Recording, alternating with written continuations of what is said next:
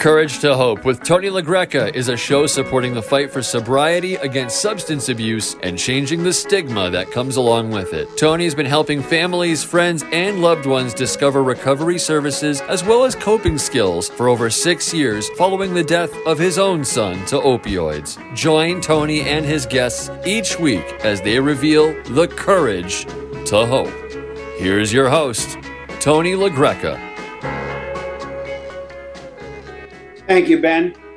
On this Memorial Day, I have a very special guest. Uh, special in many reasons, for many reasons. One is he was my boss for 40 years, and I owe a great deal of gratitude to him. And this would be David Oreck, the one you guys know mostly by his vacuum cleaner company. So we're here in Mississippi, popular Mississippi, where it is about the same, 95 degrees. It's a beautiful place, and I'm in David's office. Wow. And David Oreck, welcome to Courage to Hope. Well, thank you very much. Nice to be with you and again, Tony. Many years that we've been to, together, actually, and uh, so it's a pleasure being here with you. It's a long time since 1978. Yeah, that is a long time. And uh, in the meantime, as you mentioned, but uh, I'm I'm going to be 99 in about two months, No, sir. barring the unforeseen, and uh, it's kind of remarkable. But uh, if if I forget a few things, I hope you'll understand. Yes, oh yeah, we're, we're gonna we're gonna give you lots of mulligans if necessary. Don't worry about it. No worries at all on that. We're just absolutely honored to have you on WMEX right now, Mr. Oregon. I got to tell you, uh, I remember the commercials. I remember the bowling ball. I remember all of it. So you are well ingrained in my memory, and I think I can speak for a lot of our listeners, all of our memories for all time. So thank you very much for that. Well, thank you. And uh, it's been a lot of experience I've had, and, and I'm uh, glad to be here. Getting old is not for sissies, by the way.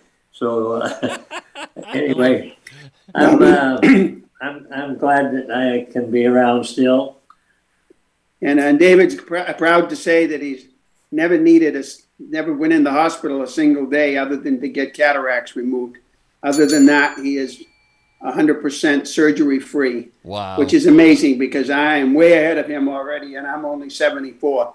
So, um, you know, because it's Memorial Day, I was looking to find a a good World War II veteran because this is I always look at Memorial Day for World War II, even though it goes back to the to the Civil War. But um, in my lifetime, World War II was the biggest, the big one. It wasn't, you know, as I was I was being born right after. Um, so we have fewer and fewer World War II veterans, and that's why. And David did the Pacific Front, but I'd like to ask him a few things. He grew up in Duluth, Minnesota.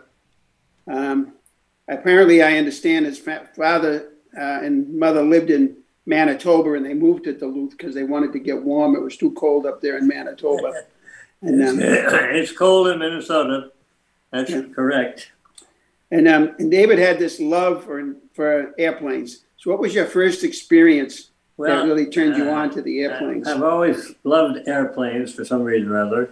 When I was just a young kid, I mean, uh, say about uh, maybe ten years old, my dad, who was not a was not a pilot, but uh, I told him I would like to take a ride in an airplane. So at that time, again in Duluth, it was cold in the winter, and this was winter, and he took me for a ride in a a, uh trimotor Ford uh, airplane flying off of Lake Superior, uh, which was solid ice in the winter, and we used the, the uh, skis were on the airplane. So my first ride in an airplane was in a seaplane on skis because it was a frozen lake, and uh, I I never stopped enjoying my love of airplanes. That's that's amazing. That's amazing. Um, Yes, and that's you know, it's what happens when you're very young. Certain things become very impressionable. So, David, now when you were about 16, Great Britain had entered the war with Germany, and you heard about a, a, a thing called the Lend Lease program. Can you t- explain what that is? Uh, yeah, uh, they. Um, I was uh, interested. I was, of course, very young, uh, but in my teens, I don't remember exactly what year, but uh, before we entered the war, uh, we were we had a program called Lend Lease, in which we were lending, presumably, airplanes and other equipment to Britain, who was at war with Germany, and um, they couldn't use uh, uh, military personnel to fly those airplanes and so on, because that would be an act of engagement in the war, and we were not at war, but we were helping or trying to help at least uh, Britain, and, and they were at war. And uh, so I entered a, um, a, a, private program at that time, having not to do with the US government, but I wanted to get a license uh, so I could get into that program. And I did graduate from this flight school uh, before World War II, and I was preparing to, to get into the program of ferrying airplanes to Europe. Well, as it turns out, at about that time uh, was when Japan bombed Pearl Harbor, and that set us to war with Japan. And Japan and Germany were allies, and there, and then uh, Germany declared war on us. Uh, that was the excuse that they needed. So uh, that's how we got how we got into the war and how I I was a little bit ahead of my time. Um, but uh, anyway, shortly thereafter, and I can't remember exactly the timing, but uh, I um, the program was abandoned by the government because it was no longer necessary, and I uh, enlisted in the Army Air Force. Well, I guess we'll just have to remind everybody we're talking 82 years ago. Yeah. So that's longer than most people are alive. So we're talking 82 years ago. So were you a trained pilot when you went into the Army Air Corps? I was. I had a pilot's license before I went in, and uh, it was a, a, very preliminary training and so on. But I, I never, I never got to use it uh, in that particular program because shortly after uh, that, is, is when uh, Japan bombed Pearl Harbor. And Germany then, or that is to say, um, Britain, correction, Germany then declared war on us. Uh, they had been looking for an excuse, and this gave it to them the, the fact that we bombed their ally, Pearl Harbor after they attacked us. So, did you enlist right away? Uh, I don't think it was right away. It was uh, it was in that period. I, I, I don't recall the exact timing of it, but it was a, approximately the same time. Uh, so. Uh, so you went. They they shipped when you did enlist. They sent you off to the Army Air Corps like boot camp for um, training. Well, yes, they had a training program, and uh, I got into that, and uh, and of course that was prolonged. And after I got into that, um, and as time went along, why uh, it, it, appeared as though the, the fastest way for me to get into active uh, engagement uh, was to to seek out the navigation program, uh, which I did, uh, and so uh, ultimately I became a navigator and so on, and uh, uh, was then involved in the in the Air, Air Corps. So, in the Air Corps as a navigator, what style planes were you flying? Well, we trained in the B-17s and B-24s, but ultimately, uh, what I got into, which was quite new at that time, was the B-29. The B. I remember I was over in Bo- back in uh, I was in Baton Rouge, not Baton Rouge, Boca Raton. I was in Boca Raton in a training program, and and uh, on the, we were flying the B-17s and B-24s, and uh, we were getting ready for an early morning training mission, and I was taxiing out, and uh, this enormous airplane flew in and landed. It was the first B-29 I had ever seen. In fact, that was true of most people at that time and so uh, one thing led to the other, and, and I then I got involved in the B twenty nine program. Quick, quick The. B twenty nine was. Go ahead, Ben. I was just gonna say, quick question. When you first laid eyes on that B twenty nine, was it love at first sight, or was it one of those jaw dropping moments for you and the boys? Well, uh, it was a jaw dropping moment, to, to be frank about it. And of course, at that particular moment, we didn't know that some of us would be in that airplane or one like it. And so uh, it was exciting because it was unusual. It was much bigger than a B 24 or B 17, which was at that time the biggest uh, bombers we had. And uh, so it was, it was exciting to say the least and I was thrilled. I don't remember the particulars, but uh, ultimately I got into that B 29 program and got further training in that airplane. And it was, uh, it was, it was very exciting at that time. How long did it roughly? How long was it like when you started training with that? Did you have to learn a whole lot of new things? Yeah, you had to learn a whole lot of new things and so on. I don't know exactly how long it took. Uh, I would guess maybe uh, uh, a year, but I, I don't know that exactly.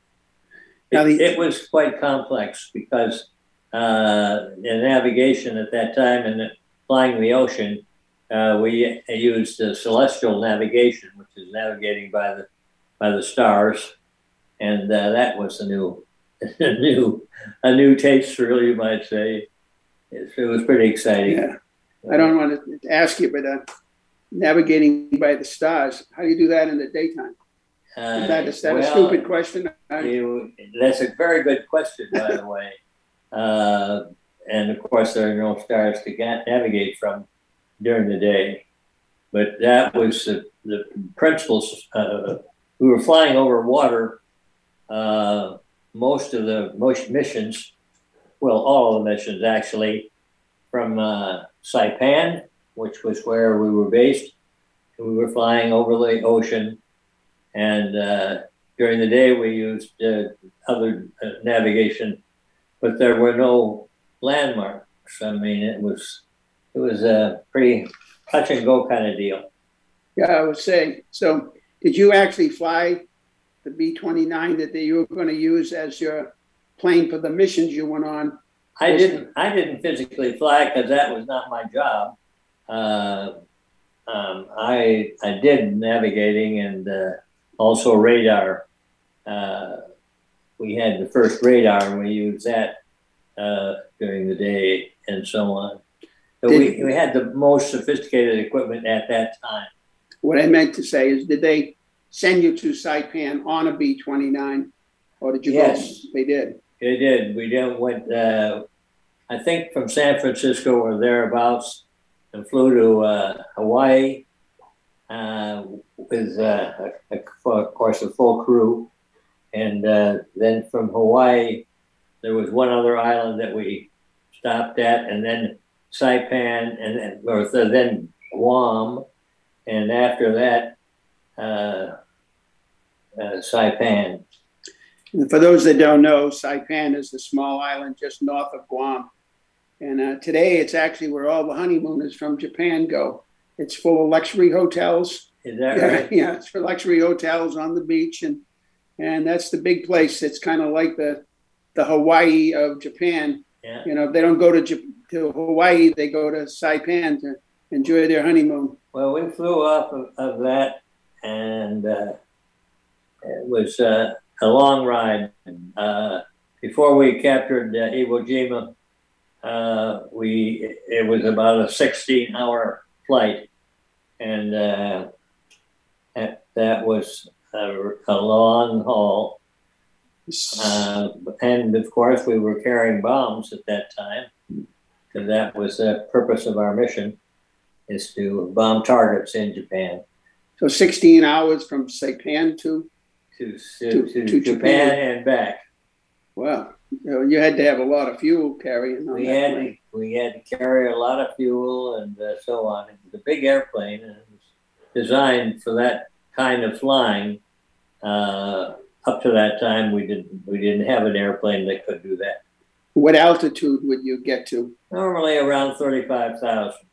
So the smaller planes that Japan might send after you, they wouldn't be able to reach that, would they? Uh, in Japan, yeah, well, they might have had some some fighters that could uh, get up there, but uh, it was a it was a pretty high. But generally speaking, we dropped down uh, to a somewhat lower altitude to to, to drop our bombs, and uh, then we turn around and go back to Saipan or wherever. So, How many bombs would be on a plane? Ah, gosh, I don't, I don't remember that. It was a big load, I can tell you. I you. mean, like 50 or 100 or, Well, uh, I don't want to speculate it because I don't remember exactly. okay. But it was, a- it was a big load, It and was it was a bigger load than any other airplane at that time could haul. definitely enough to make once you. there was Uh, a bomb that didn't deploy. I beg pardon? Was there one once that didn't go out that when the thing opened? Well, yes. Uh, occasionally, you had a, bomb that hung up, and we've had had that experience. A bomb that hung up in the in the uh, uh, bomb bay, uh, and uh, you couldn't land with the bomb in that hanging in that position because it would explode. And uh, the only way that you could, and you couldn't fly very well because you can't close at bomb bay when they if you've got a bomb hanging precariously. So uh, we had uh, one of the boys went back, had to take off his parachute and everything, and to loosen that bomb, and it dropped, and then we managed back safely. did you say but- take his parachute off before handling that situation? Well, yes, uh, if you were going to crawl into bomb bay, an open bomb bay, you you couldn't have stuff hanging off of you. It was pretty tight, so it, it was uh, it was an experience. I don't recommend it, by the way. Yeah. I was gonna say, yikes a Rooney. That- Yeah, well, this part of the part of the, the whole point of having Mr. Oreck on here today is for people to understand what these men, these veterans had to go through to do their missions and to do what they had to do to protect us as Americans. I mean, did you ever go in that bay or whatever you call it? bomb bay, oh yeah, but that was uh, in that particular endeavor. There was one of the smaller guys in the plane. Uh, Got to do that. we, we, we, he was elected. anyway, it's uh, the stuff happens, and of course you've got no way to go down and uh, land and have it repaired and then carry on. I mean, you you've got to be uh, sure that you complete your mission and get back to your where you came from. Well, you'd run out of fuel if you didn't, right? You you, you would if you just fooled around. You you uh, was nothing to spare, and so on. And of course, later on, when we captured Iwo Jima, uh, that shortened our mission somewhat in that we could land there on the way back, which was a shorter distance from there to Saipan. So that saved us a little time. We could increase our load. Uh, I see. You'd have more fuel and be able to. we could. You wouldn't yeah, need as much fuel, so you'd be able we to. didn't need as much fuel, so we carried more bombs. Okay. And what what was the atmosphere like in the plane when you're flying to your mission? Well, uh, everybody's got a job to do, and uh, and you know that uh, you're not going to be welcomed when you get there. Yeah. and so you're nervous, but uh, somehow or other, uh, I think everybody felt uh, uh, we're going to make it. The other guy may not, but we will.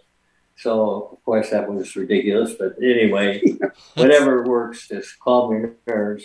It's a nervous, it's, it's a nervous thing. Anybody that says that they weren't, they weren't uptight is probably uh, not telling the truth. Yeah, I can assure you. And and you know, like like a basketball team, like right now, everybody back in Boston is thinking about the Celtics, and it's all about teamwork. And with with this, with the eight guys on the plane, or seven or eight that you Uh, had to yeah, uh, I think actually 11. 11. So you all had to work in harmony. I mean, there was Yeah. no, I don't like this guy, I don't like that guy. Oh, you know, no, you better, you better really like the pilots. Yeah. So uh, no, it was uh, it was interesting. I, and I guess interesting is not the word, but it was a, it was a serious, serious business No, and, uh, not making it was a possibility always, or being shot down by a, a, a fighter. So, so I, there was an, there was one of the gentlemen on the plane with you. And it was basically the same crew all the time, right? yeah, it was the same crew. And then, Oh, yes, uh, uh, one, uh, crew member, uh. You received a was phone guy call. By the name of Arnold Spitz. And, uh, long, long after the war, I, I got a, a call from a fellow named Spitz on the telephone. I was working at that time, it was long after the war. And I said, Spitz, I said, we, we had a fellow on the plane that, by that name. Any any relationship? He said, "Yes, that was my father." Now Spitz is the champion swimmer, right. and he's Yeah. still around. I may add. Oh, yeah. He won seven or eight gold medals. Yeah, but that was his his dad. And his dad, what, what did his dad do on the plane? He was, I think, he was a uh, a gunner. A gunner. So, so the thing is, like, did you ever have a flight that you almost didn't make it back, or was every? Well, that was always a, a, a chance, you know. I uh, we we may have had some. I don't remember any particular thing, but we always made it back. That's the key thing. We may have had some problems, which would not, not be uncommon in an airplane that size, that new, and uh, so on. Uh, So the, the point is that if you didn't make it back, there'd be no Mark Spitz who would have won seven or eight gold medals, and there would have been no Oreck vacuum cleaner in your closet right now. no, I guess not. So Not forego those gold medals just to have my uh, to be back. that's right. You know. I'm sure everybody else felt that way. Oh, definitely. how long were you in the Pacific? Oh, uh, I I would guess a, a year or so at a pop in. So you didn't stay until the end of the war, or was that Uh, well, yes, uh, that was we, we did. okay? Sometime around 1945 or late 44. I think it was uh, I think it was forty seven, but I'm not sure. Okay. Yeah, I was So, gonna I was gonna ask um, Tony if I can. Uh, obviously, over in the Pacific Theater, do you recall what the feeling was, what the vibe was amongst anybody that you could hear from around the Normandy D-Day events, of course, on the other side of the map? But I'm sure you guys heard all about it at some point. Yeah, we oh yeah, we, heard all about it, and it, uh, it was uh, a very nervous period, and um frankly, uh, the, the people that uh, aren't concerned about what's going on right now uh, with Russia and all that, they have a right to be concerned because it doesn't take much of uh, to trigger uh, something, and it's, it's uh, to me it's very worrisome. Uh, I don't know where this is going, but it isn't. It doesn't look good to me to to have this going on as it is, particularly with the, uh, that uh, Russian uh, president. He's uh, oh well, never. What we were Right. talking about was how they're just bombing certain cities to smithereens. So what's the point? There's nothing to take over because there'd be nothing there. There's no buildings, and the factories are gone, and the schools are gone, the hospitals are gone. They're blowing up everything and killing everyone, no exceptions that they can lay their hands on. It's it's terrible. I and it's the sort of thing that can lead to places we don't want to be. Yeah, much worse things. So, my next question was, how do you feel today about young Americans and their understanding of what it's like to serve our country? Well, uh, I, I think the people there who are fighting for their life are very brave and they're they're doing all they can. Whether they'll survive, I don't know. There'll be thousands of Russians killed and thousands of the Ukrainian too. So uh, it's uh, it's a very worrisome period to me. A lot of people just don't get the idea. I, and maybe it's just as well, but I'm a warrior when it comes to stuff like that.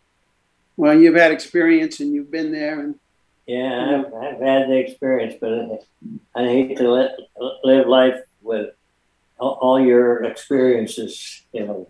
Anyway, it's just, it's a tough thing, and I uh, I am concerned about it very much so. And I feel most certainly for those people who are everything they have, and there was no provocation whatsoever for for him to uh, the Russian to take and invade that country. They didn't pose a threat. They weren't threatening. They weren't doing anything that was bad. They and, and say, uh, so it's it just doesn't make sense. No. And it's and to me, it's something we all uh, could be concerned about because it doesn't lead in a nice direction. Mm.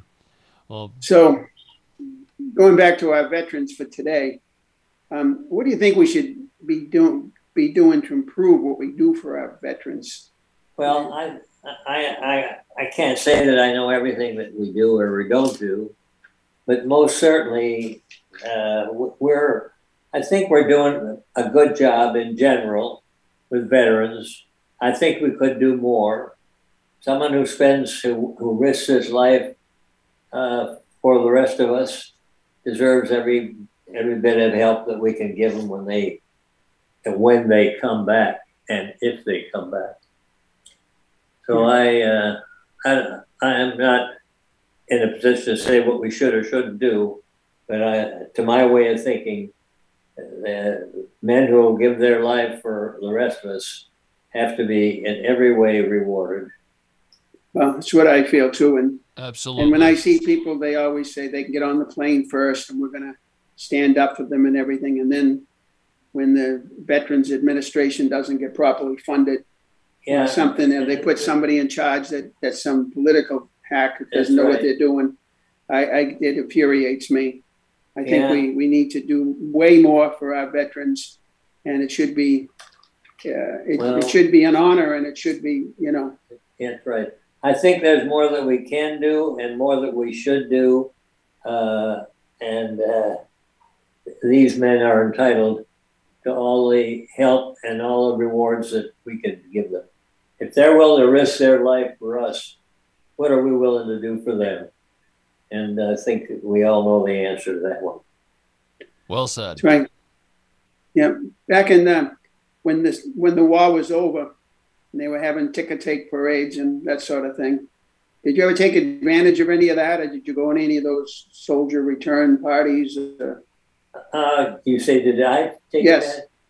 No, I don't think I did because uh, the guys my age, uh, their party is to stay alive.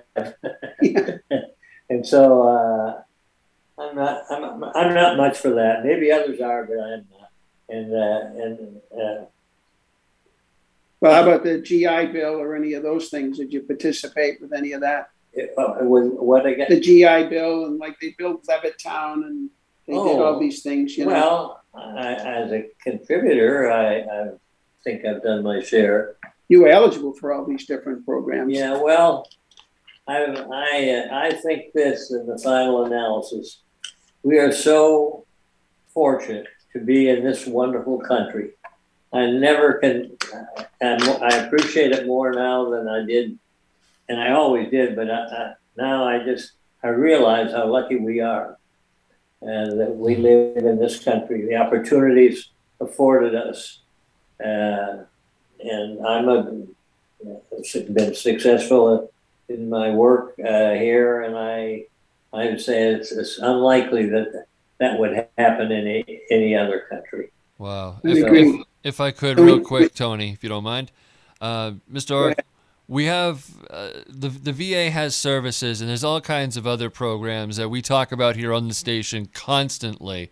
But the number one thing we hear in response is, and especially from a lot of the old timers, I don't want to take any of those services away from someone else. I, I, I don't want to take anything and potentially leave somebody else with something. Now, that's something we hear over and over again.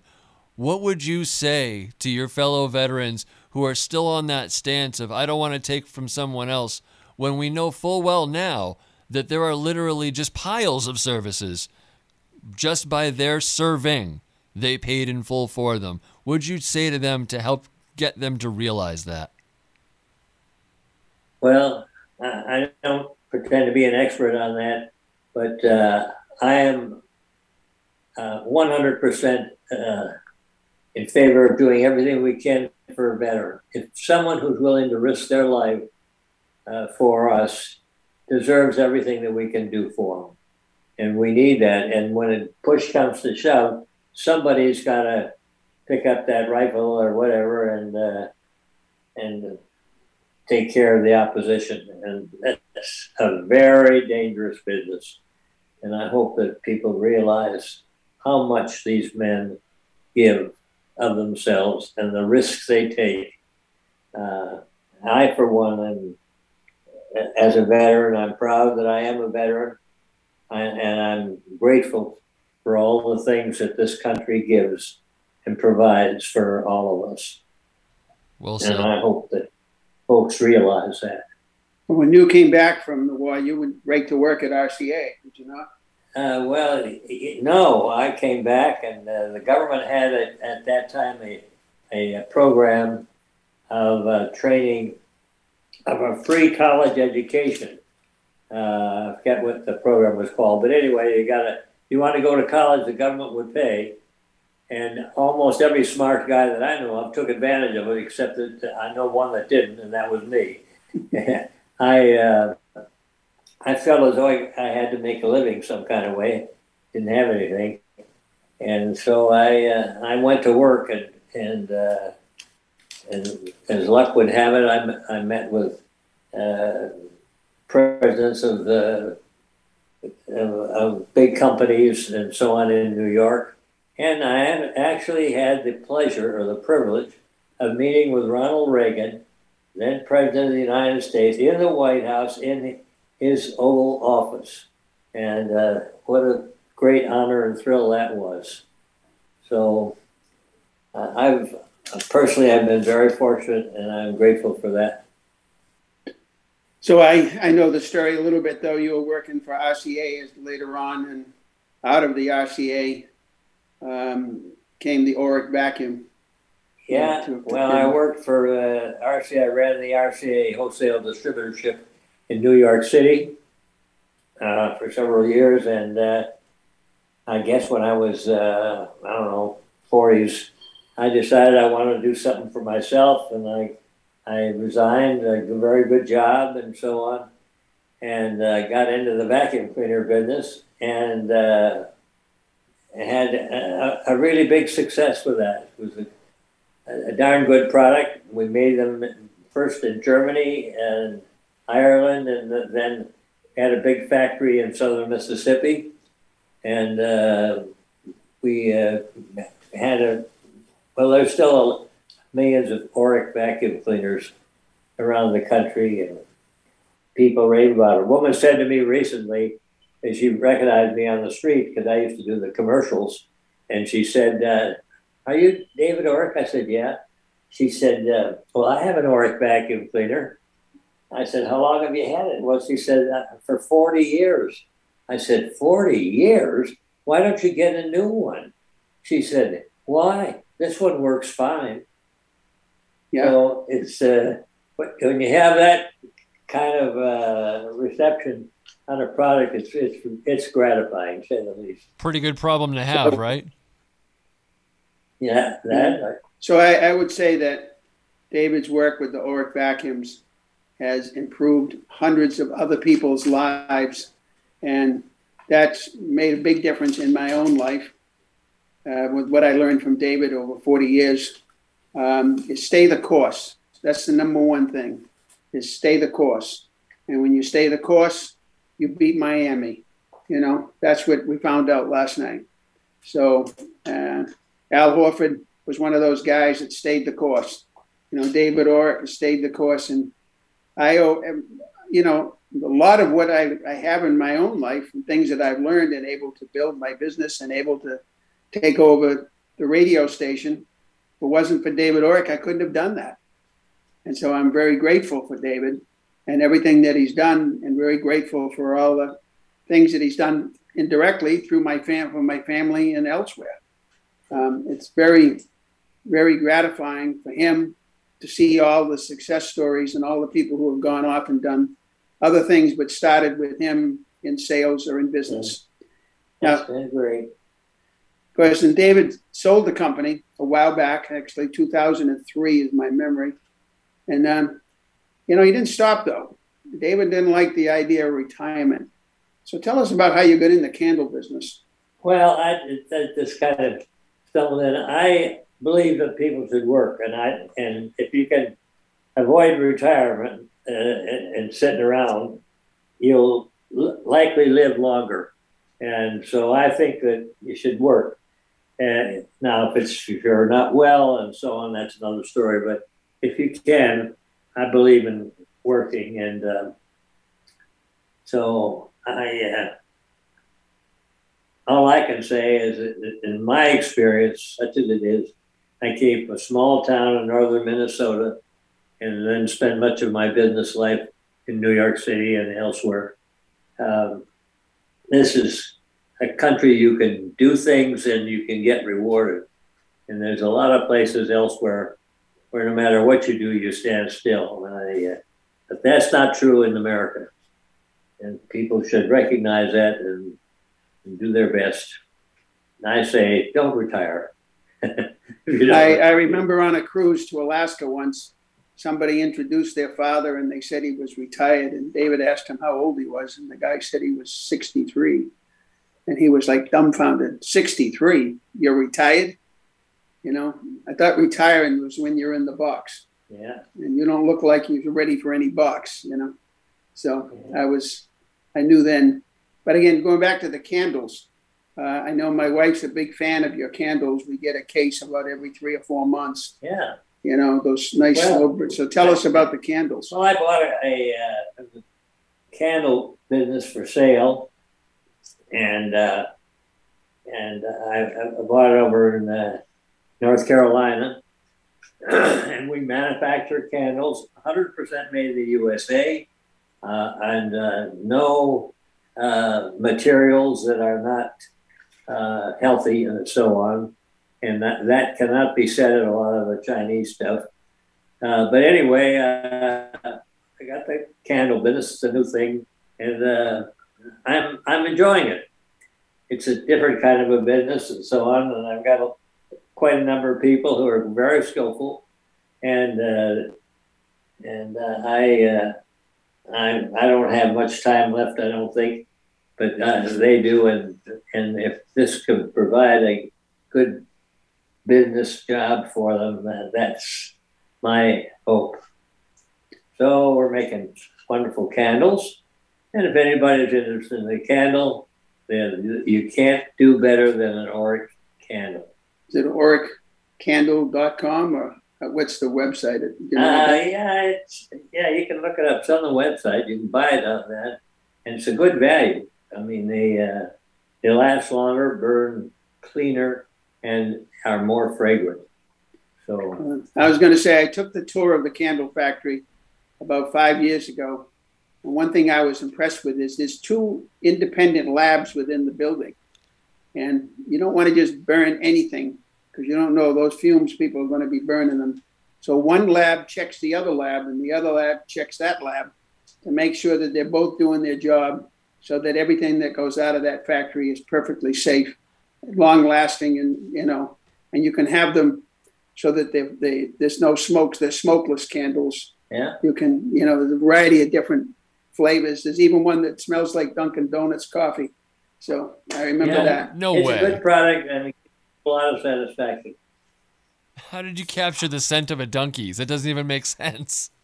I love it. Yeah, it, yeah. Well, I, I, I, I, got one of them, so I tried it, and it's right. It smells like going into a Dunkin' Donuts place. Yeah. But I don't know who wants that. I'd rather have a place that smells like some certain type of flowers that I like the best. You know, that sort of thing. But um, so, um, so what I wanted to do today was have a nice um, visit with Mr. Oreck and talk about what it's really like to be in World War II and really, really be an active veteran who's had um, military service and seen battle and survived to talk about it. And and I give, try to get the feel for it. As some of you know, about four weeks ago, I went to Normandy and I saw the, the beaches that our American soldiers landed on, and the British soldiers and the Canadian soldiers, and some of the French soldiers that were over in England building up a force to come back to France. And it was overwhelming. I had no idea that it was so large. I had no idea how dangerous it was. I had no idea how many men lost their lives that day and how many men didn't and what they had to go through. Just landing was one thing. Once they landed, they had to go to one city after the next city after the next city. And you, you know, you take a two hour train ride just to get to Paris at 100 miles, 150 miles an hour. These guys walked it. They walked it and had to fight their way there and never knew where the fight was going to be. Then once they got Paris and they took Paris back, that was not, that was that was like one tenth of the way. Now you got to go to Brussels, you got to go to Holland, and you eventually work your way to Munich and Berlin. And that was a long walk. I can tell you, I took in the train ride at 150 miles an hour, and it takes four and a half hours. So think about walking it, and part of that was in the wintertime. So it was not an easy job. And the sacrifice that the men made, that they, what they did, and the nurses, the females that were involved too, and, and everybody on every level, what it took. And think about the massive amount of food, fuel, or organization. President Eisenhower, who was the commanding general at the time, he did so much for, for the world that during those three or four months, organizing the, his his main officers in charge, you know, like General Patton and so forth, what they all had to do in Montgomery, and he had to take the whole thing and put it all in, and they had to time it just right so that they landed on the beach on a certain day. And, and it turned out that it was smoky, foggy, everything that could have gone wrong went wrong, you know, but they still did it and they still was successful. And because of that, we're not speaking German today. So I, I think we need to really salute our veterans anytime we see them and praise them and tell them how much we appreciate everything they've done. And then go one step further and make sure our politicians are taking some of that defense money and putting it into the Veterans Administration hospitals and programs because we have too many of them that we're losing that are coming back addicted. And that's the big thing that I'm I'm very well aware of. We don't want these people to be, you know, living on the street because they got an addiction problem and they can't hold a job. They need to be in an addiction center. They need to be treated properly. These people are, are veterans and they're and they got this way because they were out there protecting us. And that's the thing I can't emphasize more that we need to get out and we need to make sure that we salute our veterans, not only today on Memorial Day, but each and every day. And if you're ever out in a cemetery and you see one of the veterans' flags blown out of its holster, you know, holster or anything, they're on the ground, pick it up and put it back where it belongs because that's what you need to do because that person did a lot, a lot more for us than we'll ever do for them. That's right. Well said, so Tony. This, yeah, this is Uncle Tony. And I'll tell you that this is a courage to hope. And I hope you appreciate David Oreck today. He's 99. I'm coming back on his 100th birthday. So we can do memorial. We can do this again on another interview because this guy is going to be here. I can assure you of that nice. He's he's hanging in there, and he's smart as they come. Never misses a beat. Uh, that's nice, Tony. I Appreciate your kind words, and uh, I wish all of our listeners uh, have a great day, and appreciate those who have given so much. Thank you, Mr. Oreck. I can't tell you how pleased I am to have you on as a uh, as a guest. This has been a great great honor for us, and we really appreciate it. Thank you very much. Thank you. Uh, Uncle Tony, on behalf of all of us here at WMEX, Mr. Oreck, thank you very much for your service, sir, and everything you've done for everybody that you have and everybody that you will. We appreciate you both more than you will ever know. And to all of our veterans out there, just the same, thank you very much. Ladies and gentlemen, on behalf of Tony LaGreca, Mr. David Oreck, and all of us here at WMEX, thank you for tuning into the Courage to Hope. We'll see you next time.